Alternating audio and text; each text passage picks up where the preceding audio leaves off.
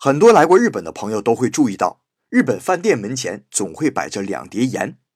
以前我在居酒屋打工的时候啊，店里的老妈妈每天打烊之后都会把碟子拿进屋，第二天开店的时候再拿出来放在门两侧。我就很好奇呀，问他这是什么意思啊？他说啊，这还是源自你们中国呢。据说以前有个皇帝特别好色，每天晚上就坐着洋车在后宫里转悠，洋车在哪个妃子门前停下，他就临幸谁。后宫的妃子为了争宠，就想了个招，在自己门前摆一碟盐，羊一舔盐就不走路了，这样皇帝就可以留在自己宫里了。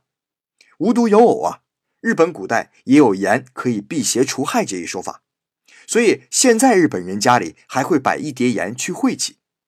饭店既想去晦气，又想招揽客人，那干脆就摆两碟盐，让他们各司其职了。